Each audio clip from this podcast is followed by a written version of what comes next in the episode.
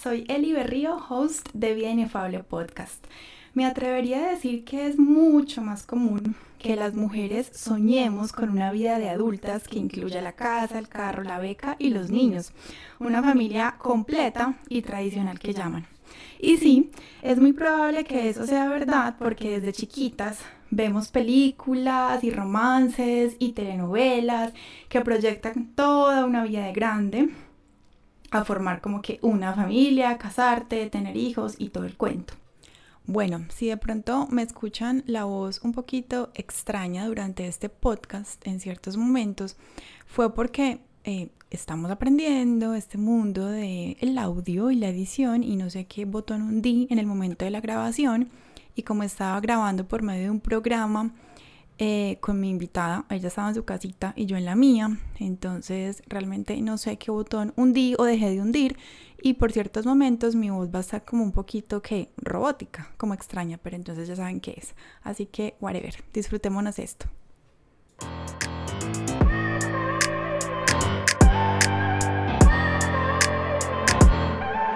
Y sí, pues por donde se le mire, las mujeres estamos más que dotadas para hacer material como mamás. Y sí, yo hasta hace unos años contemplaba esa posibilidad de ser mamá.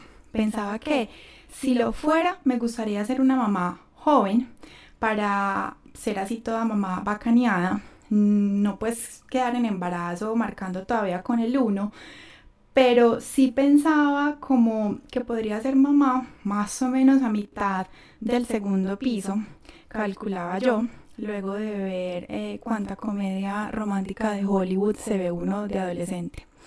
Pero resulta, sucede y acontece que cuando fui creciendo y llegué a esa edad del cuarto de siglo, como que me miraba y veía en el espejo a la misma de cuando tenía 15 años y me sentía todavía súper biche, como para hacerme cargo de otra vida de 0 a 100. Y entonces fue en ese momento cuando comencé a pensar en que realmente existe otra posibilidad diferente a la que siempre nos vende eh, de primera la sociedad. Y esa posibilidad es simplemente pues decidir no ser mamá y ya. Y mientras más y más lo pensaba, incluso escribiendo este podcast, como que respiro profundo y se siente como mucho más alineado, mucho más real, mucho más genuino esa otra posibilidad alterna para mí. De todos modos, pues a ti mami, que seguramente me vas a estar escuchando, gracias, gracias, gracias.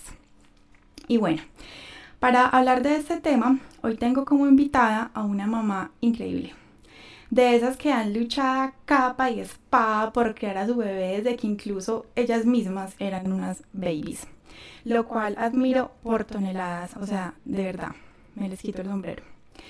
Ella es Mafe, una pelada que conocí hace poco más de, no sé, año y medio, dos años, y con la que hice clic desde el minuto uno, yo creo.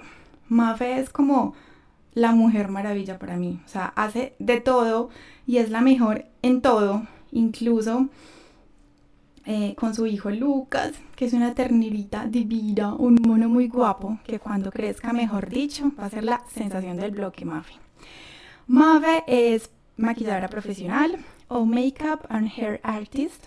Ella es mamá de Lucas, esposa de José, tiene tres gatitos con nombres muy peculiares, Pascual, Zucchini y Tomate. ¡De eh, la encuentran en Instagram como arroba bymafe y les dejaré igual todos sus datos en el texto de este podcast para que también chismoseen todos sus servicios y conozcan esa ternura de ser humano de Mafe como mamá y en todas las facetas de su vida, incluso por ahí sale Lucas todo hermoso. Eh, Mafe además está con un nuevo proyecto súper bacano que se llama La Pelu by Mafe es un lugar atendido literal por manos mágicas y que queda entre árboles, la cosa más divina.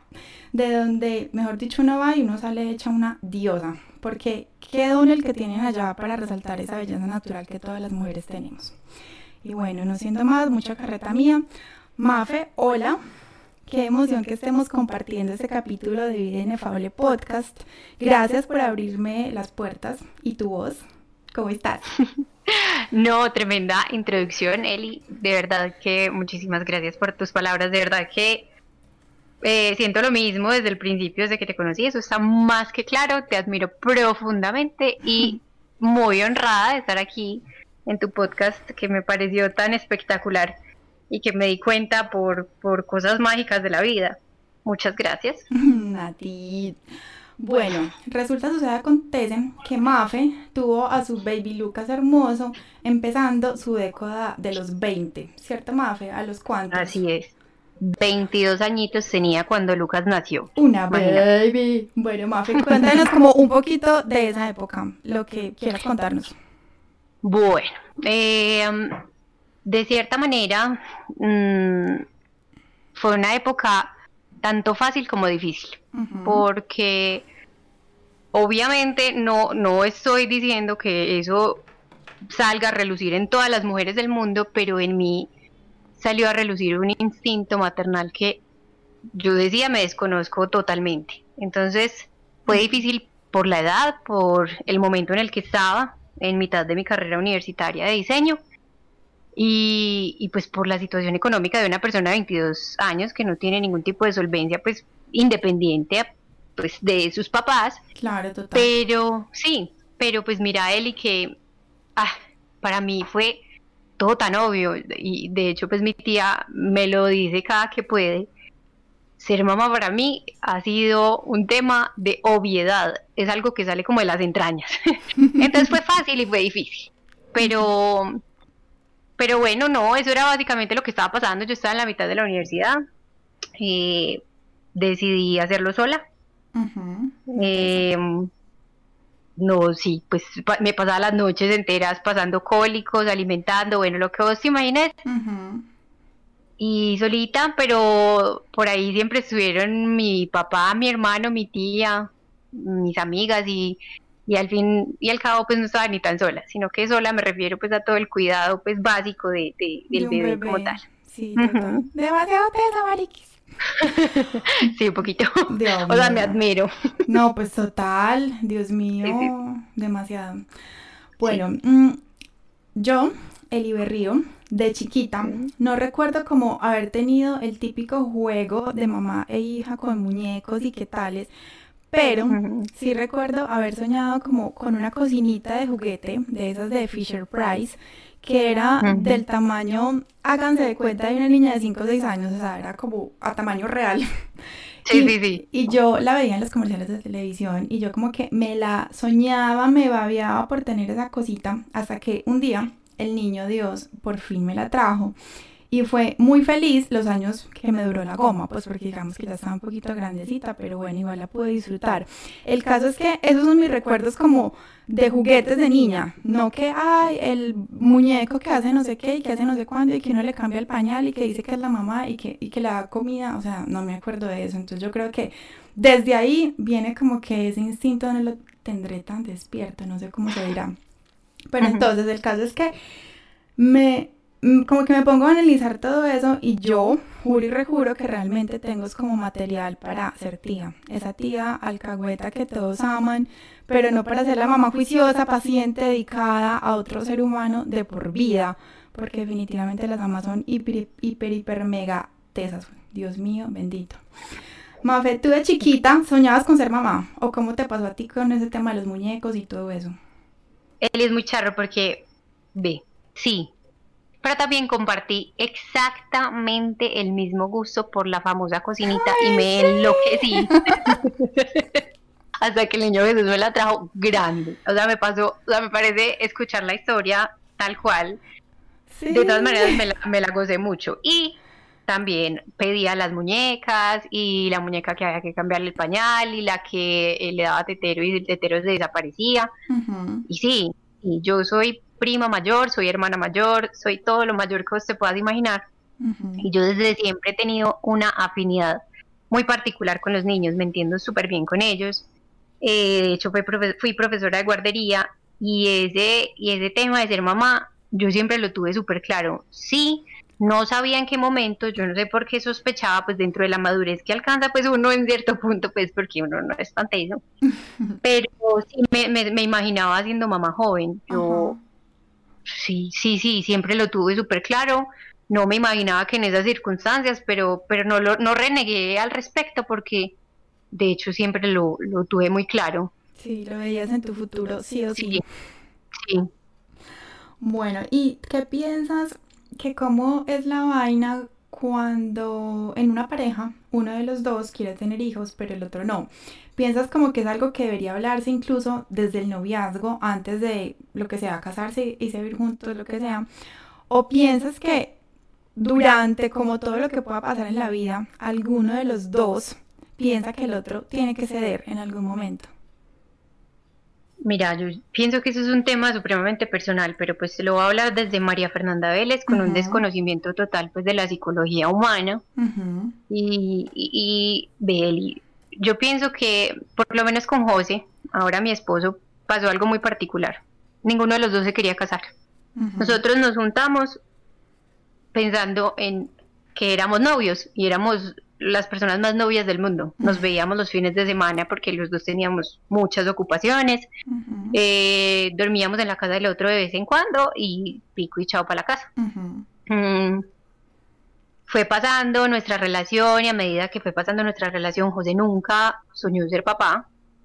Eh, y pues de hecho me lo decía muy claro, con Lucas tuvo una relación súper bonita, una conexión muy intensa desde el principio, pero no no tenía como esa intención desde, desde como lo que te digo, yo desde siempre. y fue pasando la relación, él y, mira, eh, todo, todo fluyó y para los dos nos cambió el chip y los dos decidimos que estando juntos y casados funcionábamos muy bien, muy bonito, nos casamos. A, contrario a lo que veníamos pasando pues como en la vida. Que no, ajá. Eh, sí, que no. Y yo pienso que uno no tiene que ser tan radical, pues la vida se irá acomodando y yo siempre pienso que las cosas llegan o no llegan por algún motivo que te va a beneficiar de una u otra forma. Entonces, que hay que tener claro como las prioridades de uno y otro, pues, pues por supuesto, porque pues hay gente que de pronto será muy inflexible en lo que piensa. Pero darse la oportunidad en pareja de descubrir si eso es para uno o no, es supremamente válido y a mí me parece más bonito porque te permite pues como vivir como día a día y no, no estar pegado a lo que puede ser y pues el vos a veces que tantas cosas que pueden pasar pues no, no ser capaz de ser mamá por condiciones físicas, fisiológicas, no sé. O pues no sé. Entonces uno debería vivir el día a día según mi pensamiento y decidir sobre la marcha. Sí, total, estoy de acuerdo. Aunque yo con mi esposo cuando éramos novios, sí le dije como desde el principio, bueno, si algún día nos arreguntamos, nos casamos, lo que sea. Yo en este momento digo, no quiero ser mamá. ¿Tú quieres ser papá? Pues porque sí me parecía como importante tener al menos como qué vida de pareja te soñas vos, te la soñas vos como yo me la sueño. Él y yo trabajando, viajando en nuestro espacio, con nuestros planes, o te soñas la vida de pareja acompañado con uno, dos, tres, cinco chiquititos, o cómo te la imaginas, porque igual como, pues como para ver si los dos planes de vida, que obviamente uno ni sabe si van a cumplir, y el COVID nos enseñó eso más que por mí. Pero sí como que simplemente hablarlo, hablar de todo, y ese es un tema pues de los mil que uno debería hablar con la pareja antes Total. de querer formar un hogar juntos. Pero sí, obviamente uno no sabe la vida que le para y hoy yo digo una cosa, pero pues obviamente si llega un angelito caído del cielo y que no estaba planeado, pues uno ya dice, lo que tú decías, por algo, o sea, por algo llegó, por algo cayó aquí, no en otra parte, algo tendré que aprender, algo tendré que vivir, entonces es como que muy relativa la vaina, pero bueno. Sí, total, total. Bueno, por algo todo. Sí, por algo todo y todo. De todo uno tiene que aprender algo. Sí, total. Bueno, Mafe, y aquí pues como imaginándonos un, una vida alterna, un destino alterno al que tú vives en este momento. Y obviamente teniendo claro que simplemente ahora no te imaginarías la vida sin Lucas, pero digamos que cómo crees que hubieras seguido el curso de tu vida en esos 22, a esos 22 años, hubieras seguido la universidad, de pronto no hubieras encontrado tu amor por el maquillaje profesional y no habrías desarrollado esa pasión y esos proyectos tan bacanos que tienes. ¿E-, ¿Existiría o no existiría Baimafe? ¿Cómo crees que sería? Eli, no. Yo, ay, es que yo sí me detengo mucho a pensar en ello porque pues te voy a ser muy sincera, como buenas amigas que somos y sin problema pues de que la gente oiga lo que no, fui, porque no, no me avergüenzo yo era una persona bien desubicada. Mm, pues yo no, no sabía en qué estaba parada, yo simplemente sabía que iba a ser diseñadora eh, de modas con un cartón. De hecho, pues ese proyecto sigue en pie y está muy pronto a culminarse, pero no, no era más que eso, ¿sí me entendés? Y yo podía pasar eh, días enteros con mal genio, peleada con mi familia, eh, no, no siento como que tuviera un, como una claridad en quién era yo, en qué quería, si quería organizar mi vida. No, no tenía una base, entonces sí, tal vez sería una diseñadora, mm, tal vez no sería Baimafe. En la universidad ya había conocido pues el estilismo, me gustó mucho, pero, pero era una cosa que yo pues interpretaba como un complemento, no como una manera principal de vivir. y, te digo que lo agradezco todos los días de mi vida, porque de verdad, Eli, que lo disfruto como poquitas cosas. Eh, lo otro no ha dejado de ser una, una posibilidad, de hecho un proyecto pues como te digo, ya muy próximo a, terminar. y, de verdad que ya aparte como de lo que es mi esencia y mi ADN es by Mafe y mi maquillaje y mi arte y mi pelo. Entonces, sí, probablemente sería una diseñadora, no sé qué tan, tan buena persona, pues bueno, seguramente no mala, pero, pero no, no sé qué tan centrada en la vida estaría. A mí eso me ha hecho, no sé, me ha beneficiado de maneras que ni siquiera podría poner en palabras. Total, te cambió la vida literal. Bueno, ¿y qué piensas de las mujeres que como yo decidimos que no tenemos, que no queremos tener hijos? ¿Crees que sí o sí las mujeres fuimos creadas para procrear y las que no lo hagamos, entonces, no sé, nos quedaremos incompletas o fracasaremos como mujeres o todo ese montón de vainas que dicen al respecto? Eli, cero. Pues a ver, te lo juro que no hay nada más respetable que una mujer parada en su decisión, sea cual sea la que sea, porque es que hoy en día, sobre todo, pues vos sabes que todo es visto de la manera más radical del mundo, y entonces si no sos mamá, sos una persona desnaturalizada, o si quieres ser mamá, sos la persona más a la antigua. No, no, lo que te hace una buena mujer es ser una persona firme, persona buena y en tus convicciones estar parada bajo cualquier opinión. Entonces, no, y me parece lindo que haya personas con la valentía suficiente de decir como, hey, esta es mi decisión, así se le venga el mundo encima, no valientes por no querer tener un hijo, pues eso va y viene porque hay quienes pues simplemente no, no quieren que sea así, sino irse en contra de, esa corriente de la que tú hablas, me imagino pues que habrás escuchado de mucha gente como, ¡Ah! ¿cómo te le ocurre? Obvio. Pero ¿por qué? Pero contame qué razones tienes, qué hay detrás, qué miedos tienes. Exacto, no, eso es una, eso es valentía, eso es, eso representa una persona supremamente íntegra, tener esa claridad de él y además porque yo sé que, o sea, ni siquiera tenés que tener unas razones como para darle al mundo, tu simple sentir ya es, es una razón supremamente válida. Yo te voy a decir una cosa, si me preguntas, María Fernanda, un segundo, yo te digo, no rotundo. Entonces, respeto totalmente tanto tu posición como las que me dicen, Mafe, quiero tener 27. pues todas son súper válidas siempre y cuando se haga con una buena intención con buenas herramientas y, que te haga sentir bien contigo misma, ya el resto de las personas que vayan y tengan los hijos que quieran o que no tengan los que no quieran. Eso pues es un tema de, de decir muy convencido de lo que uno quiere. Entonces yo a ti te admiro profundamente, no porque no quieras tener hijos, sino porque eres capaz de enfrentarte a eso sin importar lo que la gente te diga. Eso me parece admirable. Ay, Lila. bueno, y haciendo como un ejercicio también de como de suposición. ¿Qué le dirías a las mujeres que como yo sentimos que no queremos ser mamás, que preferimos quedarnos mejor como tías? Como desde ese maravilloso mundo tuyo de ser mamá, como qué nos dirías como para tratar de convencernos, de endulzarnos el oído. es que ese es el problema. a mí como que yo nunca he tratado de endulzarle el oído a nadie. Y pues yo, yo te tendría que hablar puntualmente de Lucas, mi hijo, pero yo corro con la bendita suerte de que tengo el niño más maravilloso sobre la faz de la tierra. Lucas es, yo no, no, sabría decirte si ha sido educación, eh, si ha sido su personalidad o una mezcla de tantas para tratar de cambiar tus convicciones, no, jamás, no trataría de convencerte, pero si tú estás como en el hilito de... de, sí o sí, no. Pronto, sí, de me tiro o no me tiro, yo te voy a decir, ve, como mamá, todo funciona, todo funciona y, todo se va dando.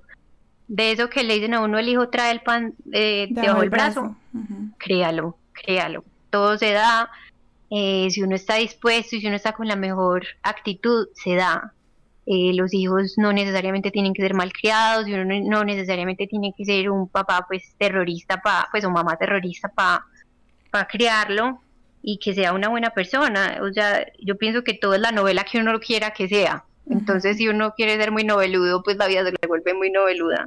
Y si uno quiere ser tranquilo la vida es muy tranquila. Eh, y que tengo un hijo maravilloso y que para mí ha sido una compañía pues fundamental en mi desarrollo como persona, pero es que esa soy yo. Sí, Para las otras, nada, con todo ánimo, si no quieres todo bien te apoyo y si quieres y si estás como en un punto de no sé si quiero, no sé si no quiero, yo te puedo decir las cosas maravillosas que tiene serlo, que te las he nombrado, pero también te apoyo en caso de que no, eso es lo más importante. Sí, total, perfecto. Bueno, y ya yéndonos como a cosas extremas, ¿qué opinas de esos pensamientos radicales que dicen, no, no tenga hijos porque es que ya somos muchos seres humanos en este mundo, o que no, que porque hay que aportar al cuidado del medio ambiente, del planeta Tierra y demás carretas como que fundamentan el no tener hijos en esas cosas? Pues de cierta manera, eh, yo pienso que todo tiene pues un grado de validez, ¿cierto? Mm, sí, sí es verdad que estamos sobrepoblados, eso no es mentira, pero eso no, no castiga, pues no debería castigar una intención de alguien de tener traer un hijo al mundo, si ese es su verdadero sueño. Yo qué pienso, esos ideales siempre deberían encontrar como un punto medio o algo un poquito más, sí, neutral, en el que vos podrías decidir tener hijos, pero pues tener uno, ¿sí me entendés? Entonces, podría haber como un como que ambas ambas ambos puntos el radical y el no radical pues quien quiere ser mamá y quien no quiere serlo podría converger en un solo punto y decir como bueno sí estamos haciéndole daño al mundo entonces punto medio tengamos un solo hijo eh, adoptemos no sé.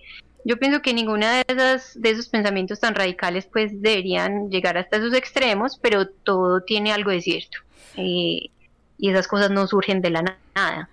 Entonces, no sé, hay, equilibrio, encontrar equilibrio en la vida. Nada, nada es bueno en extremo. Sí, el equilibrio es demasiado importante aquí. Ah, pensando en que hay ciertos países en los que tienen esa ley de que solo puedes tener un hijo. También muy teso para esas mujeres que se soñan con un montón, como que sentirse cohibidas en su derecho natural de ser madres, no sé cómo decirlo, pues como que, uy, sí, sí, muy teso. Difícil, sí, pero mira que también es, pues es un mundo en el que tenemos que convivir, ¿cierto? Entonces, pienso que, que sí, hay que encontrar un equilibrio. Vamos a ver eso para dónde tira, sobre todo lo que tú decías ahorita, Eli, pues es que esta pandemia nos ha enseñado tantas cosas, sobre todo pues como de la sobrepoblación en la que estamos. Muy difícil. Total, Dios mío, este COVID ha sido. Pero bueno, porque crees que como hay tantas críticas y como tantas cucarachas en la cabeza con respecto a las que decidimos no ser mamás. Porque de hecho me ha pasado que me preguntan que por qué no quiero eh, tener hijos, como con cara de angustia y como pensando, pero ¿y esta loca qué? Como, como si no ser mamá fuera lo anormal, porque lo normal es serlo y no hay de otra. Y la verdad, yo simplemente lo siento, pero como tú decías ahorita, no tengo como una respuesta así súper certera, súper matadora cuando me hacen esa pregunta. Solamente yo no me siento material para ser mamá y ya, y creería que yo no tendría por qué justificar esa decisión de vida porque finalmente pues es mi vida y afecta a mi vida y la de mi esposo y ya, pare de contar. Entonces, porque este tema lo vemos como vuelto pues una polémica y una cosa como que pues, a ver. Pues Eli, mira, empezando por la, pues pienso yo, por la sociedad en la que crecimos. Vivimos puntualmente en una ciudad que por más que reclame ser la más innovadora, eh, la más, ay, ¿cómo le llamáramos pues al tipo de, sociedad que nos queremos creer? Sí, innovadora, pues. Sí. Em, la verdad es que no, aquí todavía somos súper regidos por esa, esa cultura machista, en la que la mujer tenía hijos y el marido salía a trabajar hasta tarde y había que criar, lavar, planchar y cocinar para sentir pues que eras la mujer verdadera de la casa. Piénsalo de, de todas las maneras y todos los puntos de vista, de vista que tú quieras. Eh, uno hacer recuento y piensa uno que está como en una sociedad digamos más avanzada, pero uno piensa en las amigas que tiene y son muchas Sí, pues son muchas las que todavía tienen, ya, ya tienen hijos, que ya están casadas, que están dedicadas a sus esposos. Reclamamos hacer muchas cosas que todavía, no es que no vayamos a hacer, pero que todavía no hemos alcanzado. Entonces yo pienso que empezando por esa sociedad en la ciudad, en el país, Latinoamérica de por sí es muy, muy machista, eh, muy de patriarcado, pues opresor. Sí, sí, eso es. Entonces, ahí está como, como pienso yo, pues como e, el tema puntual de, de por qué la gente le parece todavía tan horrible. Estamos como con algo que no, no ha logrado la gente sacar de su ADN y, no es solo eso, Eli. Mira que a ti te preguntan eh, por qué no quieres ser mamá, perdón, y a mí me preguntaban por qué sola, sola, nunca. Claro. Pero ¿cómo? ¿Y el papá qué es? ¿El niño no sé qué es? claro. Exacto. La, la, la estructura familiar eh, para la familia católica típica del lugar donde vivimos todavía es súper importante. Entonces eso es, eso es como el discurso, yo pienso, de la gente que te cuestiona, Eli, pero si lo vamos a ver como con mente abierta, como como de la manera que reclamamos ser y que en realidad no somos, pues es que, ¿qué importa? En realidad todo funciona siempre y cuando uno lo haga funcionar. Literal, porque una de las cosas me dicen, ay, pero es que te importa que tu cuerpo se te dañe o cambie o me engorde o que me queden estrías. Y yo digo, pues no, pues uno vuelve y hace mil cosas para volver al cuerpo normal y ya. Yo sí pienso mucho, por ejemplo, en el dolor. Yo soy súper gallina, entonces yo no me imagino ni un parto natural ni una cesárea, o sea, eso sí me da pavor. pero, pero más allá de ahí, pues no, no es porque se me dañe el cuerpo o porque cambie, es como más todo lo que sigue del parto para allá. Criar a un hijo, o sea, es como, pues no, marica, demasiada responsabilidad, trabajo, dedicación y entrega a otro ser humano que pues finalmente va a depender de uno. Casi toda la vida. No, literal, pues todavía. Bueno, Eli, ¿y si sí qué?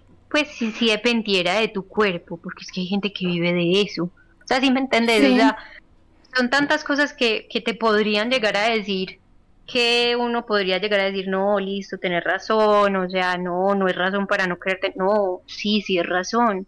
O sea, sea cual sea lo que a vos te motive o no a ser mamá, es, es lo que te haga sentir a, a vos pues yo no sé, entera, cómoda. No le tiene por qué funcionar a nadie más. Y si lo que te importa es no dañarte el cuerpo, ok, esa sos vos. Literal, y es totalmente respetable, tienes toda la razón también. Porque es que, o sea, así como que suene egoísta, Yo pienso que tengo suficiente para lidiar con mi amor propio cada día, para tener que lidiar con ese otro amor de un hijo, que estoy segura que es un amor que supera todas las barreras del mundo, el amor de una mamá por un hijo. Eh, pues porque es la cosa más sublime, maravillosa y mágica del universo. Entonces yo digo, pucha, otra cosa más con la que lidiar en esta vida. Uy, no. Dios mío, demasiado. No, no, entiendo, entiendo por qué lo ves así. Yo, ¿qué siento a nivel personal?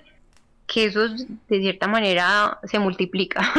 pues sí me entiendes, cuando uno trabaja en uno es más fácil pues trabajar en el otro. Pero sí entiendo perfecto, perfecto. Toda esa expansión del amor, sí, como que si uno tiene su amor propio ahí bien puestecito, ya es más fácil expandirlo a las otras personas que uno tenga alrededor. Sí, ese cuento es muy bonito. Bueno, y para terminar, no sé, si te ocurre como alguna pregunta que me quieras hacer desde mi punto de no mamá, que la hagas desde tu punto de sí mamá. eh, sí, la verdad sí. Y yo me lo pregunto mucho como con, la gente cercana que no es mamá a mi edad, pues o, ni siquiera tiene planes de, de, serlo. eh, no ser mamá, Eli, te ha traído satisfacción a nivel tanto personal como profesional y de pareja. O sea, ¿eso crees que es un punto que te ha permitido potenciar, no sé, que, los otros aspectos en tu vida realmente fluyan y, sean buenos y, has logrado lo que quieres en esos otros aspectos o, o realmente sientes que no influye? Pues a ver, acá pensándolo y meditándola, creo que no ser mamá me ha permitido solamente enfocarme exclusivamente en lo que yo quiero, sin tener que también pensar en lo que quiere o necesita o desea o es bueno para otro ser humano que ya estaría a mi cargo. Tenga o no un papá al lado, eso no importa, la mamá es la mamá. Entonces creo que sí me han permitido como enfocarme solo en lo que yo quiero y desarrollar también como una cosa del ego y del egoísmo y de solamente ir por ese camino sin tener que pensar en el camino de otros. Entonces de pronto digo yo que eso da un poquito más de soltura en todos los campos de la vida, pues, pero igual, uno no puede como imaginarse la posición desde algo que nunca va a ser o que no es. ¿cierto? Porque yo no sé cómo sería mi vida si tuviera un bebé ya o si lo, lo, estuviera pues como planeando en algún momento. Pero digamos que desde una posición egoísta, yo solamente tengo que verme como mujer, pare de contar. No tengo que verme como mamá, que sería como otra faceta, otra cosa para incluir y agregar a mi yo completo. Entonces sí pienso que puede haber como un poquito más de fluidez. El no, el solo tener que pensar en mí, y ya, pues no sé, como de, en satisfacer y todas esas necesidades, o en cumplir mis sueños, o en cumplir mis proyectos, también en la parte económica. Siento que, Dios mío, o sea, si uno no le alcanza para uno solo, ahora que para el colegio, que para los útiles, que para el niño Dios, que para, ay, Dios mío, que va al supermercado y uno que le hacía a los papás berrinches porque no le compraron una chocolatina. Joder, madre, yo pienso en unos momentos y digo, Dios, ¿cómo hacen las mamás para respirar? Y como que, uff, ok, entiendo. no, y él, y de cierta manera, pues tu hermana siempre ha sido como tu niña, ¿no? Ay, pues, sí. sí, total. Nos llevamos seis años, entonces sí. Sí, sí, sí. digamos que no, hay, hay cierta maternidad quemada ahí, porque yo he visto la relación de ustedes dos que, que es así, es, es, de cuidado, de cariño, de amor, ella te mira y ella pues se quiere morir de la admiración, entonces pues digamos que también hay ciertas maneras de ser mamá, ¿cierto? No, no necesariamente pariendo un, un, pelado, una pelada. Ya, vos has hecho mucho con tu hermana también. No, yo me muero por cuando ella tenga hijos. Ah, ella sí quiere ser mamá. Entonces, no, yo me muero siendo la tía, sí, porque ya antes los tengo un ratico, pero ya se los devuelvo a la mamá. Total, total. Y es una manera de maternidad. La, el, alcahueteo con los hijos, con los hijos de los hermanos, total esa época cuando llegue sé que será una nota. Me la sueño. Con seguridad, con seguridad. Total. Bueno, Mafe, no, gracias. Eh, pero espérate, no nos despidamos todavía. Cuéntanos un poquito de todos esos proyectos tan chéveres para antojarnos de todo lo que estás haciendo ahora. Yo ya probé a Mafe, obviamente, sus dotes. Ella me maquilló para mi matrimonio y quedé hecha una princesa. De hecho, por ahí, si buscan en el perfil de ella, encuentran por allá mi foto en febrero. A mi hermanita. como tres. A mi hermanita también la maquilló. No, mejor dicho, somos by Mafe Forever. Cuéntanos no, no, no, Beli, pues eh, que en pandemia todo cambió mucho, eh, todo se enloqueció, tú sabes, hemos estado hablando mucho por esta época. Eh, Baimafe tiene un nuevo hijito, es la Pelu, como mencionaste al principio. La Pelu está eh, a cargo de tres artistas espectaculares. Tenemos de pelo, tenemos de uñas y tenemos una chica que hace masajes. ellas son mis artistas.